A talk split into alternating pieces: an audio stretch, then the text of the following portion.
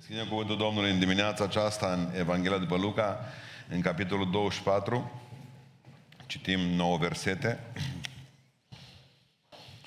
Și apoi o să mai citesc și din Evrei, capitolul 2, câteva versete. Dar acum, Evanghelia pe Luca, capitolul 24. În ziua întâia săptămânii, femeile acestea și altele împreună cu ele au venit la mormânt dis de dimineață și au adus miresmele pe care le pregătiseră. Au găsit piatră răsturnată de pe mormânt, au intrat înăuntru și n-au găsit trupul Domnului Isus. Fiindcă nu știau ce să creadă, iată că li s-au arătat doi bărbați îmbrăcați în haine strălucitoare, îngrozite femeile și au plecat fețele la pământ, dar ele au zis, pentru ce căutați între cei morți, pe cel ce este viu. Nu e aici, a înviat. Aduceți-vă aminte că v-a, ce v-a spus pe când era încă în Galileea. Când zicea că Fiul omului trebuie să fie dat în mâinile păcătoșilor, să fie răstignit și a treia zi să învieze. Și ele și-au adus aminte de cuvintele lui Isus, la întoarcerea lor de la mormânt au povestit toate aceste lucruri celor 11 și tuturor celorlalți. Haideți să ne ducem cu uh, Scriptura în Cartea Evreilor, în capitolul 2, unde avem explicația tehnică a ceea ce s-a întâmplat cu învierea din punct de vedere practic în viața noastră. Evrei, capitolul 2, versetul 14 la versetul 18. Astfel, dar, deoarece copiii sunt părtași sângelui și cărnii, tot așa și El, adică Isus, însuși a fost deopotrivă părtaș la ele, pentru ca prin moarte să nimicească pe cel ce are puterea morții, adică pe diavolul, și să izbăvească pe toți aceia care prin frica morții erau supuși robiei toată viața lor. Căci negreșit nu ajutorul îngerilor vine el, ci în ajutorul seminției lui Avram. Prin urmare, a trebuit să se asemene fraților săi în toate lucrurile, ca să poată fi, în ceea ce privește legăturile cu Dumnezeu, un mare preot milos și vrenii de încredere ca să facă ispășire pentru păcatele norodului. Și prin faptul că el însuși a fost ispitit în ceea ce a suferit, poate să vină în ajutorul celor ce sunt ispitiți. Amin. Amin. Ședeți!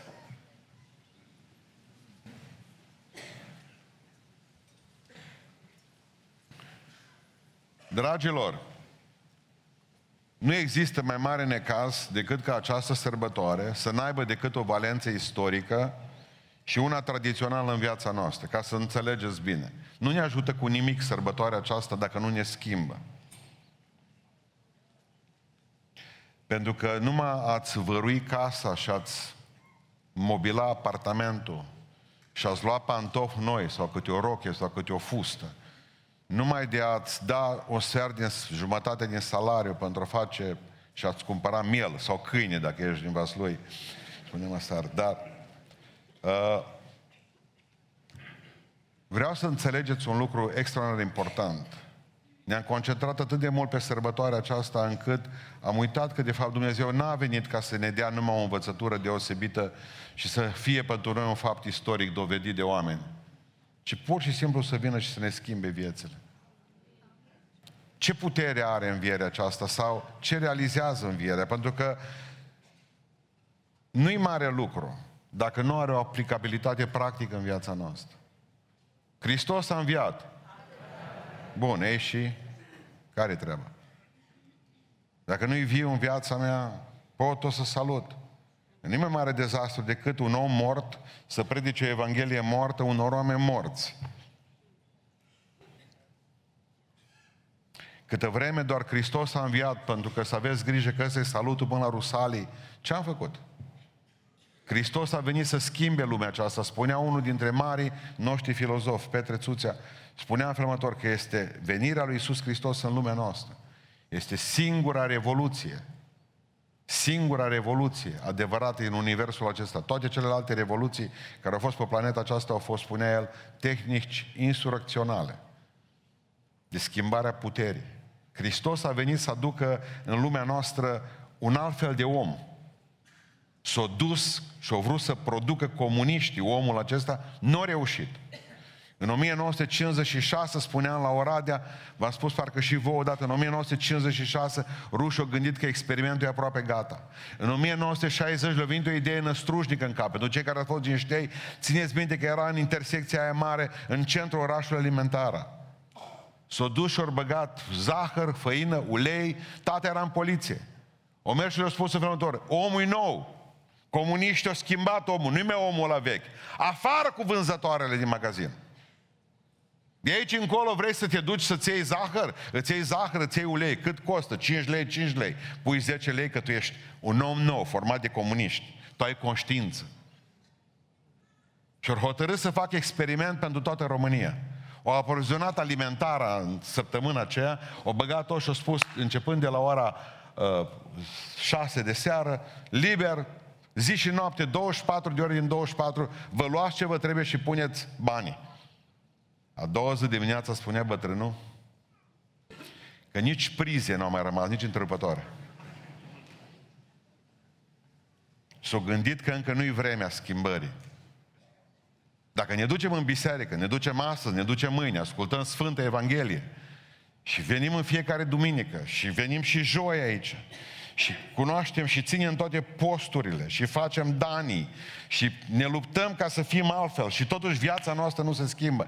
Dați-mi voie să vă spun că avem o problemă. Hristos înseamnă că nu-i prezent în viața noastră. Și o problemă. Ce realizează învierea? Hristos a înviat. Ei și... Haideți să vedem ce spune omul acesta care scrie în cartea evreilor, uh, aceste câteva versete pe care vi le-am citit. Nu știu dacă e Pavel sau alții, altcineva, dar vreau să înțelegeți un lucru. Și primul lucru pe care trebuie să-l pricepeți, că învierea lui Iisus Hristos, ea doar distruge puterea diavolului. Numai învierea Domnului Iisus Hristos distruge puterea satanei. Pentru că așa v-am citit în versetul acesta, spune cuvântul Dumnezeu, astfel deoarece suntem copii, copiii sunt părtași sângelui și cărnii, tot așa și El însuși a fost deopotrivă părtaș la ele, pentru că a prin moarte să nimicească pe Cel ce are puterea morții, adică pe diavol. Hristos, Domnul, a înviat ca să prăpădească pe satana. Iubiților, de nu-i dădea, de nu dădea piatra la o parte, Dumnezeu și să-L învieze pe Iisus Hristos. Satana zburda liber și astăzi. Acum are o, o rană în coastă. E sub haină, satana. Nu-i mai atât de zglobiu. Dacă acum vi se pare că face niște minuni mari, gândiți-vă ce ar fi fost fără înviere.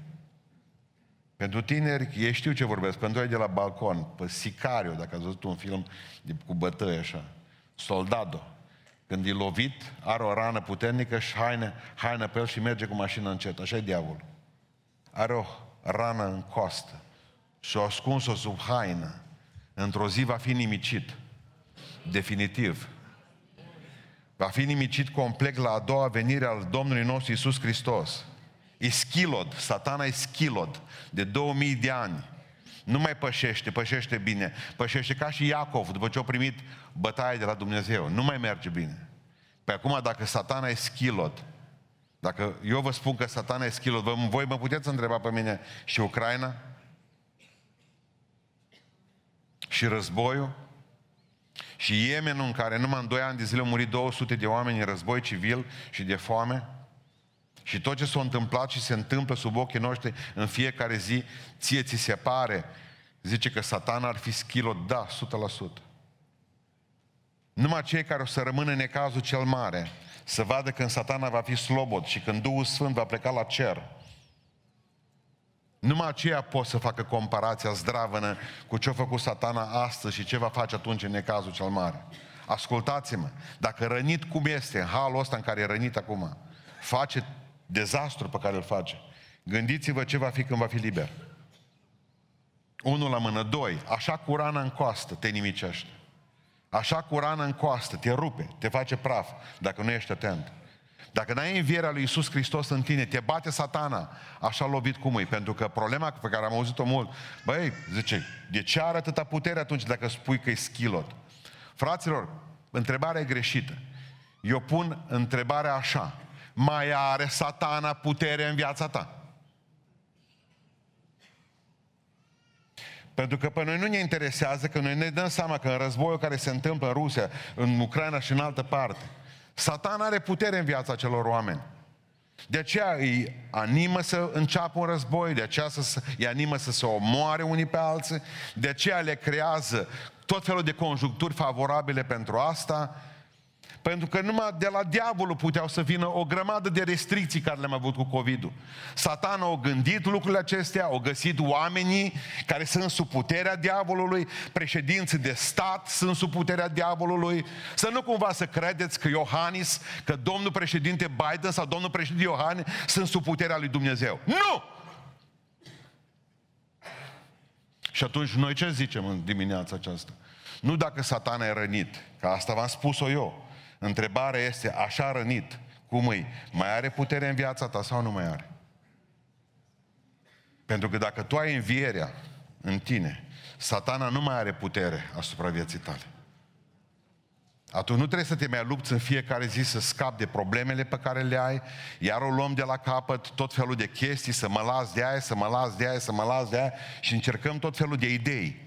Hai să vedem cum să ne lăsăm. Câtă vreme nu te scapă Dumnezeu de un lucru. Câtă vreme n-ai învierea lui Iisus Hristos în tine, e o luptă deșartă. E o luptă deșartă. E o luptă în, în vânt. Vânare de vânt.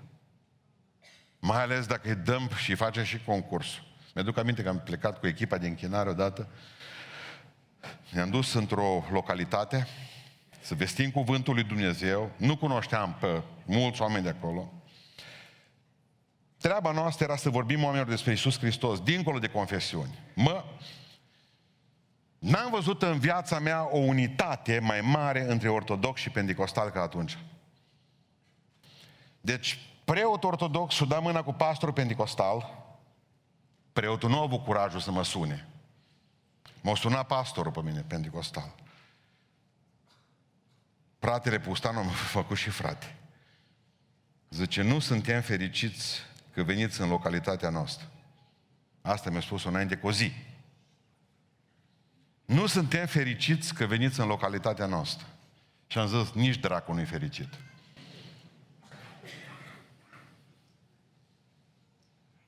Mâine, dacă Dumnezeu ajută la ora 4, sunt acolo. Și am fost acolo. Pe gândiți-vă numai că noi dăm diavolului prilej, adică noi facem lucrarea noi îi deschidem porțile. Întrebarea este, mai are diavolul putere în viața mea? Pentru că învierea a venit să nimicească lucrările diavolului. Să ne facă liberi, să stăm în libertate, Iisus Hristos, să stăm în libertatea lui Dumnezeu. Au pe mulți, zice, bă, mie nu mi-e frică de diavol. A nu e suficient. Pentru că întrebarea corectă este, diavolului este frică de tine. Nu dacă ți ție frică sau nu de diavol. Întrebarea este dacă diavolul este frică de tine. Atunci ești un creștin adevărat, când se teme satana de tine. Atunci ai învierea în tine, când diavolul se teme de tine. Până atunci e o problemă cu tine. Nu urmă cu câțiva ani de zile mă duceam cu un avion cale de vreo 8 ore, nu mai știu cât am fost și nu mi-am dus carte cu mine de citit. De groază că n-am ce să fac 8 ceasuri, am înhățat niște ziare din acele în engleză, nu se mai citit, dar mă uit pe poză, era o poză. Și plus după aceea, altfel când deschizi ziarul în engleză. Uiți așa, primești așa o putere, vede toți că ești intelectual. M-am dus, bă, m-am chinuit. Nu știam ce se întâmplă pe prima pagină a ziarului. Râdeau de un, era un articol despre un, ascultați, mă, oamenii ăștia suciți la cap. Uh, un episcop din America a zis că el crede în puterea diavolului și ăștia râdeau de el acum. Că nu există așa ceva, mă, ca să chestii băbești. Și spuneau acum, de exemplu, cât de redus e episcopul ăsta care crede în puterea diavolului. Bun. Ziarul era destul de grosuț. Pe prima pagină râdeau de episcop. Pe pagina 2. În America anul ăsta, 6.000 nu știu câte de violuri pe zi. Bun. Și era niște statistici. Câți oameni mor pe minut, câți ăsta numai care... Deci pe prima pagină nu credeau și râdeau de unul care vorbea de diavolul și a doua, pe a doua pagină. păi da, ziarele trăiesc numai din ceea ce face dracu, mă. Asta, televiziunea trăiesc mai din ceea ce face satana toată ziua, că nu vedeți că nu dau o veste bună. Dar tot ce face satana e prins bine acolo și dimineața și seara, în toate știrile. Nu există diavol. Dați drumul la știri. Și veți vedea că există diavol. Și veți vedea că și astăzi s-au omorât români între ei. Și veți vedea că și astăzi e război. Există satana. Credeți că există satana?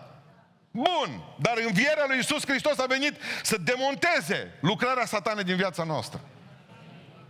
De ce întrebarea e simplă și închei și mergem la punctul 2. Problema nu este că diavolul e schilul, că l-a lovit Hristos zdravă la calvar, ci dacă mai are puterea asupra vieții tale. 2. Învierea distruge și frica de moarte. Până la 25 de ani n-am avut-o. Dar fii atent ce zice aici. Și să, izbe- și să izbăvească pe toți aceia care prin frica morții. Nu mi-e frică de moarte, știu. Când ai buletin, 14 ani, da? Când ți-ai făcut primul pașaport, n-ai probleme. Când ești încă tânără și tânăr, n-ai probleme de moarte. Mă, dar după aceea simți așa un fel de boare, pe la 50 de ani. Sunt momente în care te vezi așa stând, legat sub fălci, înțepenit cu un costum ridicol pe tine, pălăria pe piept. Și te apucă așa de toate niște bufeuri, ca bărbat, greu. Bă, ce se întâmplă? Tremur tot. Frica morții. Nu spuneți că după o anumită vârstă nu vă gândiți la asta. Că veniți și spuneți, mă, am copii acasă, nevastă mea, probleme, nu mi-am rezolvat, sunt probleme nerezolvate în viață, aș mai trăi, încă primăvară e frumoasă. Există o frică morții. Și fără învierea lui Isus Hristos, asta rămâne noi și ne face neoameni. Și depresivii sunt tot mai depresivi, și slabii sunt tot mai slabi, și singurii sunt tot mai singuri, pentru că ne este frică de moarte. Hristos a venit prin înviere să ne elibereze de frica aceasta. Pentru că nu uitați că frica morții face parte din plata păcatului. Păcătuiești și păcatul duce ce spune Biblia? Moarte. Dar vine la pachet, cu frică cu tot. Există frica de moarte. Mă, frate, zice, noi nu avem. Mă, dar serios, de doi ani de zile tu nu ieși din casă din cauza virusului. Avem păstori care de trei ani de zile, aproape de când e pandemia, nu ieși din casă. Le aduce mâncarea la ușă și le împinge pe sub ușă. Acum, acum, acum că auzi că există și Omicron, ați auzit de el? Adică să fii pastor al Bisericii lui Iisus Hristos și să stai cu o bâtă în casă, după ușe, așteptând să intre Omicronul, să mă duc la frați de-ai mei care toată ziua, bună ziua, mă salută cu pumnul și să salut. Cât de proști putem să fim? Veniți să spuneți că nu există frică de moarte? Că ne-am cumpărat iod și hârtie igienică? Și acum mă întreb, ce treabă are hârtie igienică cu virusul?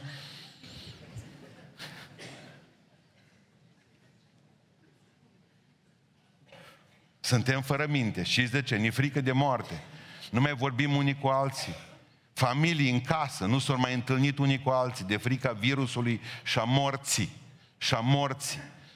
Plus după aceea nenorociță și satanele acestea de la televiziunile acestea cumpărate de satana, satana care cumpără televiziunile, care toată ziua inoculează în oameni o mai mare frică de moarte.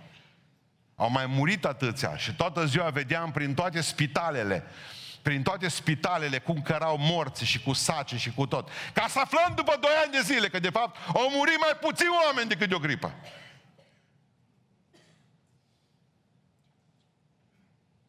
Toți murim și murim să moară în beiuș în fiecare zi în clopotele. Dar atunci ne s-au bătut genunchi. Atunci au rațățat frica de moarte care era latentă în noi. Și a exacerbat-o. Iisus a îndurat adânc cu morții, dar s-a ridicat din mormânt. Vreau să nu vă fie frică de moarte. Dacă aveți învierea în voi, viața e frumoasă cu voi. Eram, când eram copil, eram dacă și pe tata îl duceam la, să vadă la televizor, avem un televizor alb-negru, să vadă păpușile mapeți. Patru personaje au fost umane în păpușile mapeți. Sesame Street, se mai numea în altă parte, filmul acesta. Mai țineți minte cu Broscoiu, Kermit, cu nu mai știu ce. Și una, una dintre personajele umane era uh, domnul Hooper în filmul acesta. Și mi-aduc aminte că în 1982 acest actor american, nu mai știu cum îl chema, Lee și mai nume, cum a murit. Pur și simplu a făcut infart într-o zi și a murit.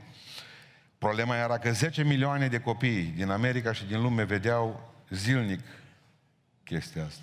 S-au gândit cum să-l scoată afară din distribuție. O zis, domnule, spune că a plecat undeva. Și la care regizorii toți s-au gândit și au zis, nu, domnule, nu-i mințim pe prunci, oricum trebuie să-i învățăm. 10 milioane de copii până în 10 ani. Asta era targetul la aceste desene animate. Hai să le spunem că a murit. Să învățăm încă de mici cu moartea. Și fiți atenți discuție într-unul dintre episoade. El nu mai apare, că era mort. Stătea Big Birds, pasărea aceea mare acolo și făcea niște desene și zice un personaj de acolo, zice, ce faci cu desenele astea? Vreau să le dau domnului Hooper. A, dar ce domnul Hooper a plecat. Bă, nu a plecat, a murit, zice. A murit. Aha. Nu contează, zice ă, pasărea asta mare, Big Birds, că îi le dau, fiți atenți, îi le dau, zice, că se întoarce. La care i-au zis personajele celelalte, acum ascultați durerea, cel inoculat în capul pruncilor. O zis așa, când oamenii mor, nu se mai întorc. Eu nu cred în Evanghelia aceasta. Eu știu un singur lucru, că Evanghelia mea începe cu un Iisus întors din morți. Dacă Coranul spune, dacă Coranul spune în sura 46 cu 9, că Mahomet, fondatorul religiei musulmane, nu știu unde mă duc.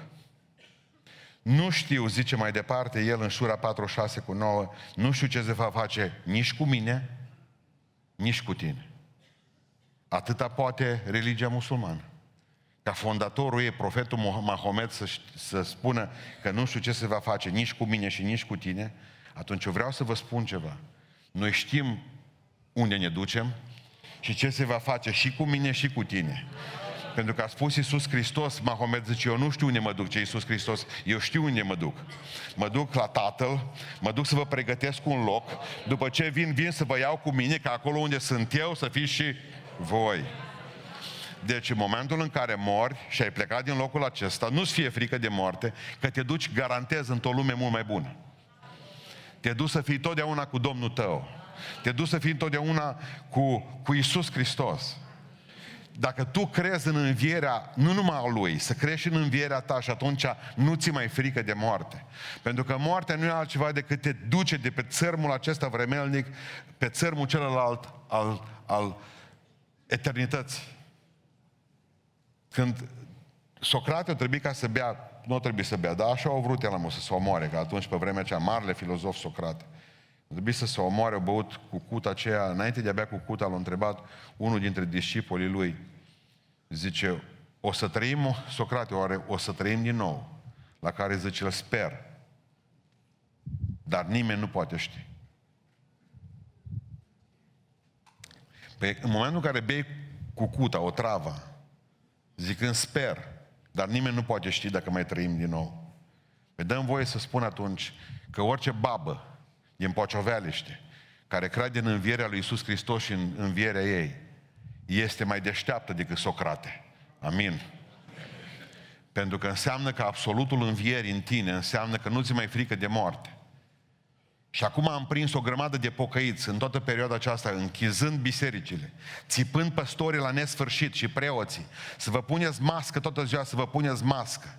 De fapt, era frica lor de moarte, pe care o inoculau bisericii. Și n-am făcut altceva decât să spunem de fapt că noi nu ne credem nici în Dumnezeu, nici în înviere, nici în Iisus Hristos, nici în învierea noastră. Păi eu înțeleg că nu trebuie să fim sinucigași, dar asta deja nu mai avea de-a face cu sinuciderea. Asta avea de-a face cu frica de moarte. Noi care știm în primul rând că viața nu e numai trup, care am știut întotdeauna că viața în primul rând e suflet, nu ne putem permite să ne distrugem sufletul nemai venind la biserică, pentru că potențial s-ar putea distruge trupul. Eu nu vreau să fac asta niciodată. Eu nu vreau ca trupul meu să fie deasupra sufletului meu. Pentru că trupul meu e trecător, sufletul meu e veșnic. Știu că Iisus Hristos îmi va răscumpăra și sufletul și trupul. Nu mi este frică de moarte că mă duc într-un loc mai bun. Te duci într-un loc mai bun. Puțin a zis, dar să credeți, mă. Nu vă așteaptă purgatoriu. Vă garantez, vă așteaptă raiul lui Iisus Hristos. I-a spus tâlharul de pe cruce, azi vei fi cu mine în rai. Dar acum Hristos a înviat din morți pârga, adică primul rod a celor care vor mai învia, a celor adormiți.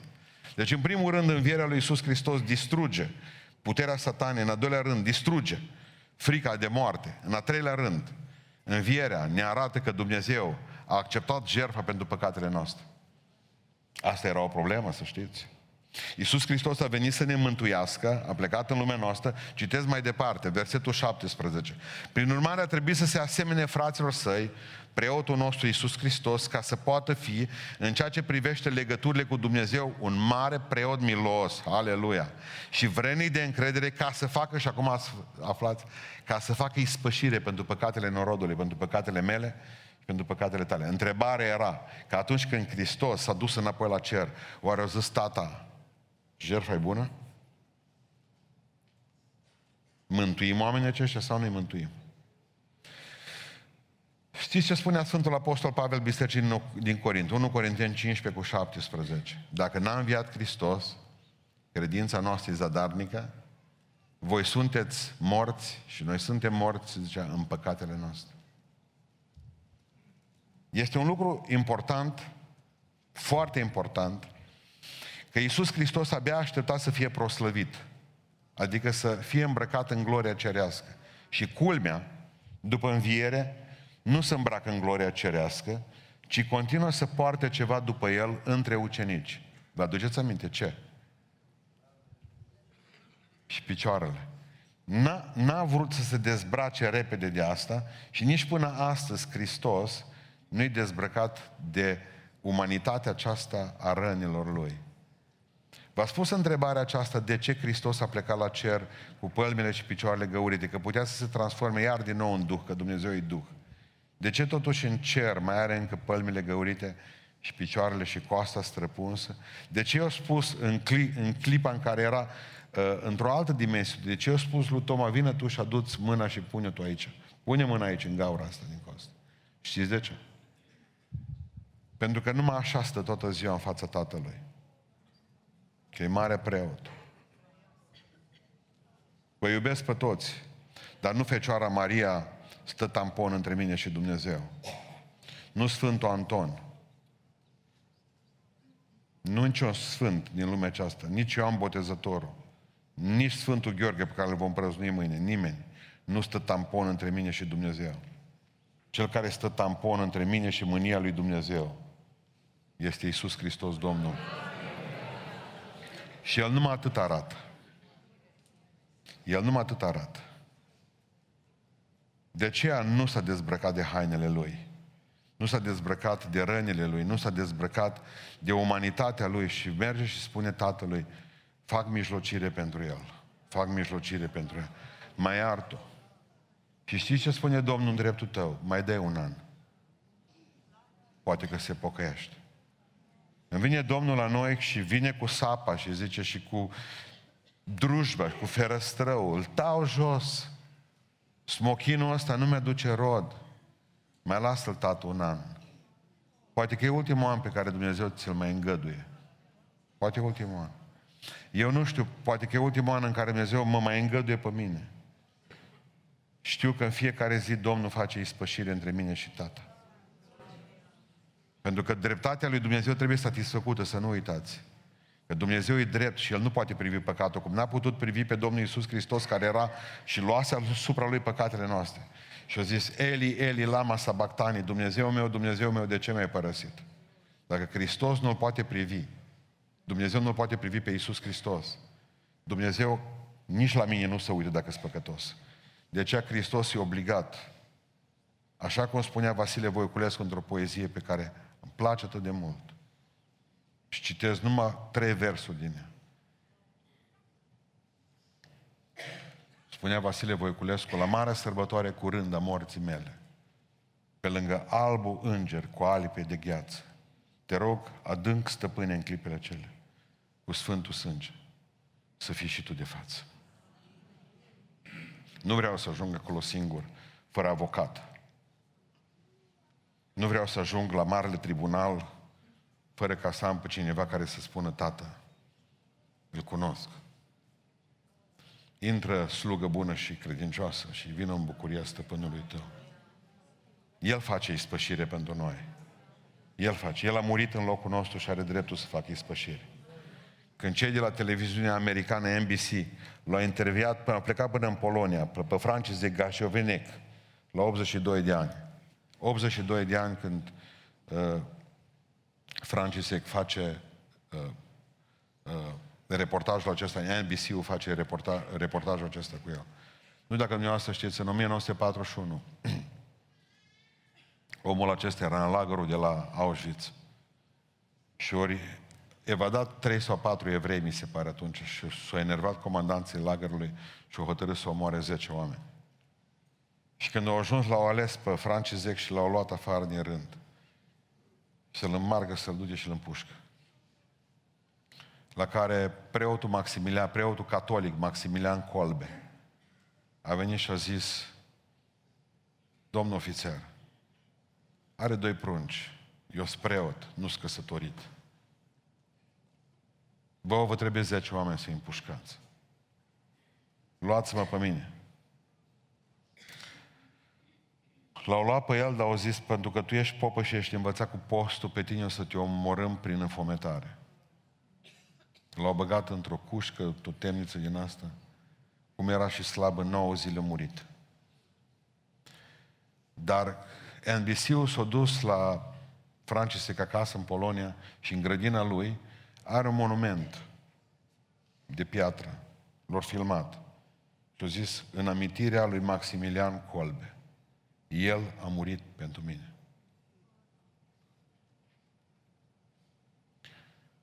Noi încă mai trăim uitând că El a murit pentru noi. El e marele nostru preot. Avem pe cineva acolo sus în cer, care zi și noapte mijlocește înainte Tatăle pentru noi. El e mijlocitorul. Vreau să închei spunându-vă că dacă învierea Lui, a Lui Iisus Hristos în viața noastră, distruge puterea lui Satan și îl schilodește, dacă învierea Lui în viața noastră ne dă putere ca să putem să mergem mai departe în viața noastră de credință, eliberându-ne de frica morții. Dacă prin învierea Lui, El produce în viața noastră o lucrare a mijlocirii de mare preot, și El e preotul nostru, marele nostru preot. Învierea Lui ne dă putere în lupta spirituală. Ascultați ce spune versetul 18. Pe mine m-a, ce m-a șocat a fost faptul că, și prin faptul că el însuși a fost ispitit în ceea ce... Din toată apare de la satan, observați, vorbește despre moarte, după aceea vorbește despre uh, mijlocire, cineva mijlocește pentru noi și se încheie abrupt. Și prin faptul că el însuși a fost ispitit în ceea ce a suferit, poate să vină în ajutorul celor ce sunt ispitiți. Poftim. Asta e o chestie practică. Acesta Hristos a înviat, adevărat a înviat. El ne ajută. Pentru că și ce vrea să ne spună Domnul și cu lucru care vreau să închei astăzi. E o luptă spirituală care se duce, dragilor. Cu noi e o luptă spirituală. E o luptă spirituală pentru că bătălia noastră e o bătălie spirituală. Hristos a plecat la cer, dar prin Duhul Sfânt e prezent cu noi în dimineața aceasta. Cu noi și în noi.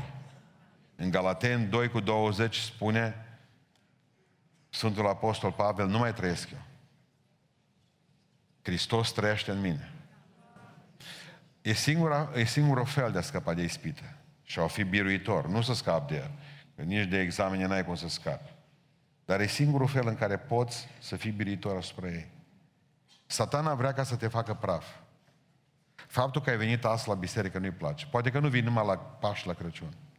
Dar oricum, și faptul că vii numai la Paști la Crăciun, dracu acum sare pe călcâi. De nervi. De nervi. Și știți de ce? Pentru că El știe, de exemplu, că dacă tu te pocăiești și întorci la Dumnezeu, Hristos îți va da puterea în lupta pe care o ai de dus astăzi cu El și mâine cu El. Știți cu ce vine la noi în fiecare zi? Cu ispit.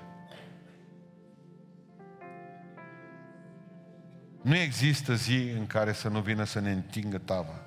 E o bătălie pe viață și moarte. Diavolul nu ia prizonieri. Mai există. În războaiele acestea în care le trăim mai există șansa să devii prizonier.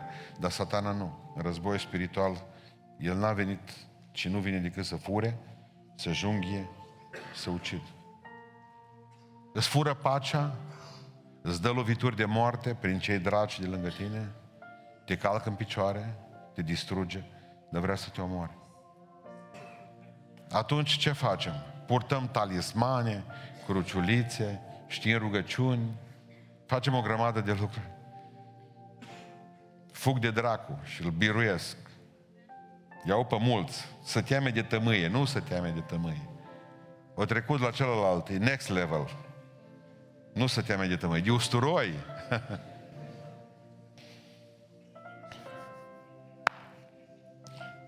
Diavolul nu are probleme decât cu sângele lui Iisus Hristos, să știți. El toată ziua vine la tine să se uite pe gaura cheii. Dar tu deschide ușa, nici nu, nu te duci, tu lasă pe Iisus Hristos să spună ce vrei. Dacă Domnul scoate capul pe ușă și zice care treaba cu tine, care... păi eu am încercat, că datoria lui să încerce, satan, așa e construit. Noi nu vom putea rezista niciodată prin forțele noastre, decât prin sângele lui Iisus Hristos. Avem puterea asupra ispitei. Nu ne va ajuns, nu ne ajuns nicio ispită să nu fi pregătit deja Domnul mijlocul de scăpare să ieșim din ea. În, cel, în, prim, în război de secesiune, când americanii s-au bătut între ei, șase să bat, dar nu cu puștile.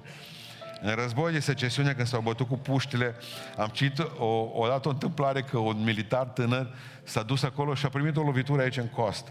La care sergentul lui a zis, bă, du-te, de lasă pușca, ci că n-aveau puști destule, dacă tot ai fost rănit, du-te, zice, în spate și odihnește-te și stai acolo, că ne luptăm noi. El săra acolo, s-a pușca acolo și s-a dus în spate. Când s-a dus în spate, tot rănit și-a dat seama că ei erau și în spate. Am era și fără pușcă. După aceea o zis, mă duc în partea asta. Mă duc în vest. Au văzut și acolo dușmani. S-au dus în est și acolo dușman s-a dus înapoi la tătărâ dusă până lângă sergeant. Dăm pușca înapoi, zice că nu există spate în bătălia asta. Nu există. Nu poți să zici, băi, eu stau mai bine, eu nu mă bag, i-am auzit pe mulți. Noi, ca păstori, trebuie să ne rugăm pentru oamenii bolnavi. Nu pun mâinile că se transferă dracu. Oh, e transferat deja când nu mai ai, când ai pus mâna. Pentru că frica e primul semn că satana e în tine. Simplu ca bună ziua. Aud mereu de transfer de dragi. Niciodată. Diavolul nu are putere spre voastră cât vreme Hristos e în voi. Niciodată diavolul nu va putea să-l dea afară pe Hristosul din voi ca să-și facă el loc. Niciodată. Să nu vă fie frică, câtă vreme Dumnezeu în voi sunteți mai tari. Eu am biruit lumea ce Iisus Hristos. Vă dau putere peste șerpi și peste scorpii. Să călcați peste ele și nimic nu vă va putea vătăma pe voi. Am puterea, ce Domnul Iisus Hristos. Vă dau cheile locuințe morților. Eu le țin în mâna mea. Și voi aveți dreptul, prin sacerdoțiu, aveți dreptul, prin ceea ce faceți, prin ceea ce rostiți, să închideți și să deschideți raiul pentru mulți. Pentru că voi aveți cuvântul Evangheliei care poate să îi aducă pe oameni la mântuire. Dar voi la fel de bine puteți să fiți niște oameni care să cădeți în luptă și să fiți un exemplu negativ pentru alții și să nu se întoarcă la Dumnezeu. Știți cum se roagă pescare din Bretania când se urcă și se aruncă în Atlantic să meargă la pescuit?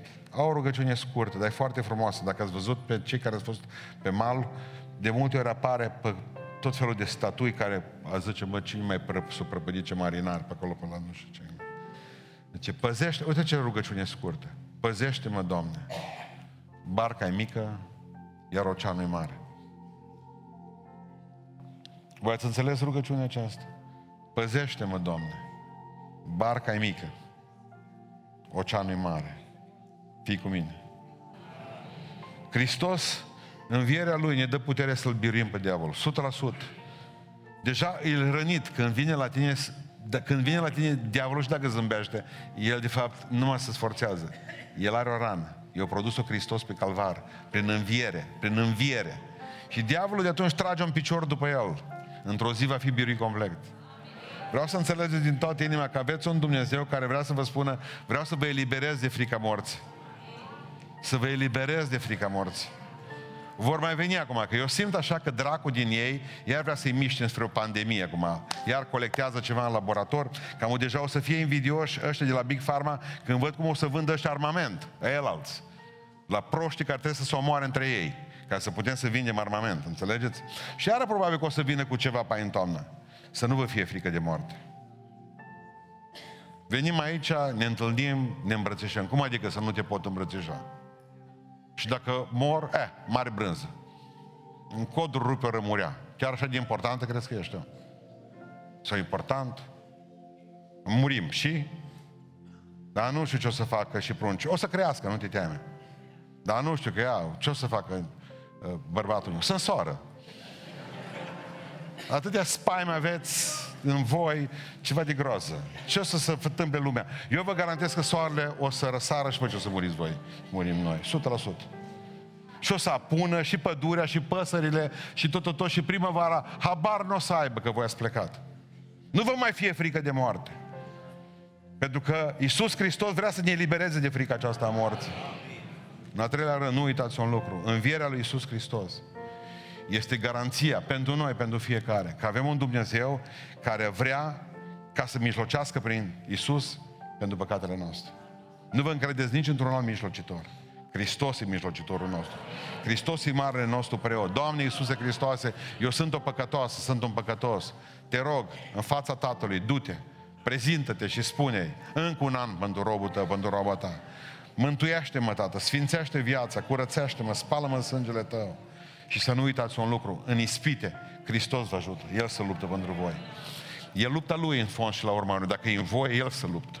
Dacă va lua trupul vostru, El se luptă. Haideți să ne ridicăm în picioare.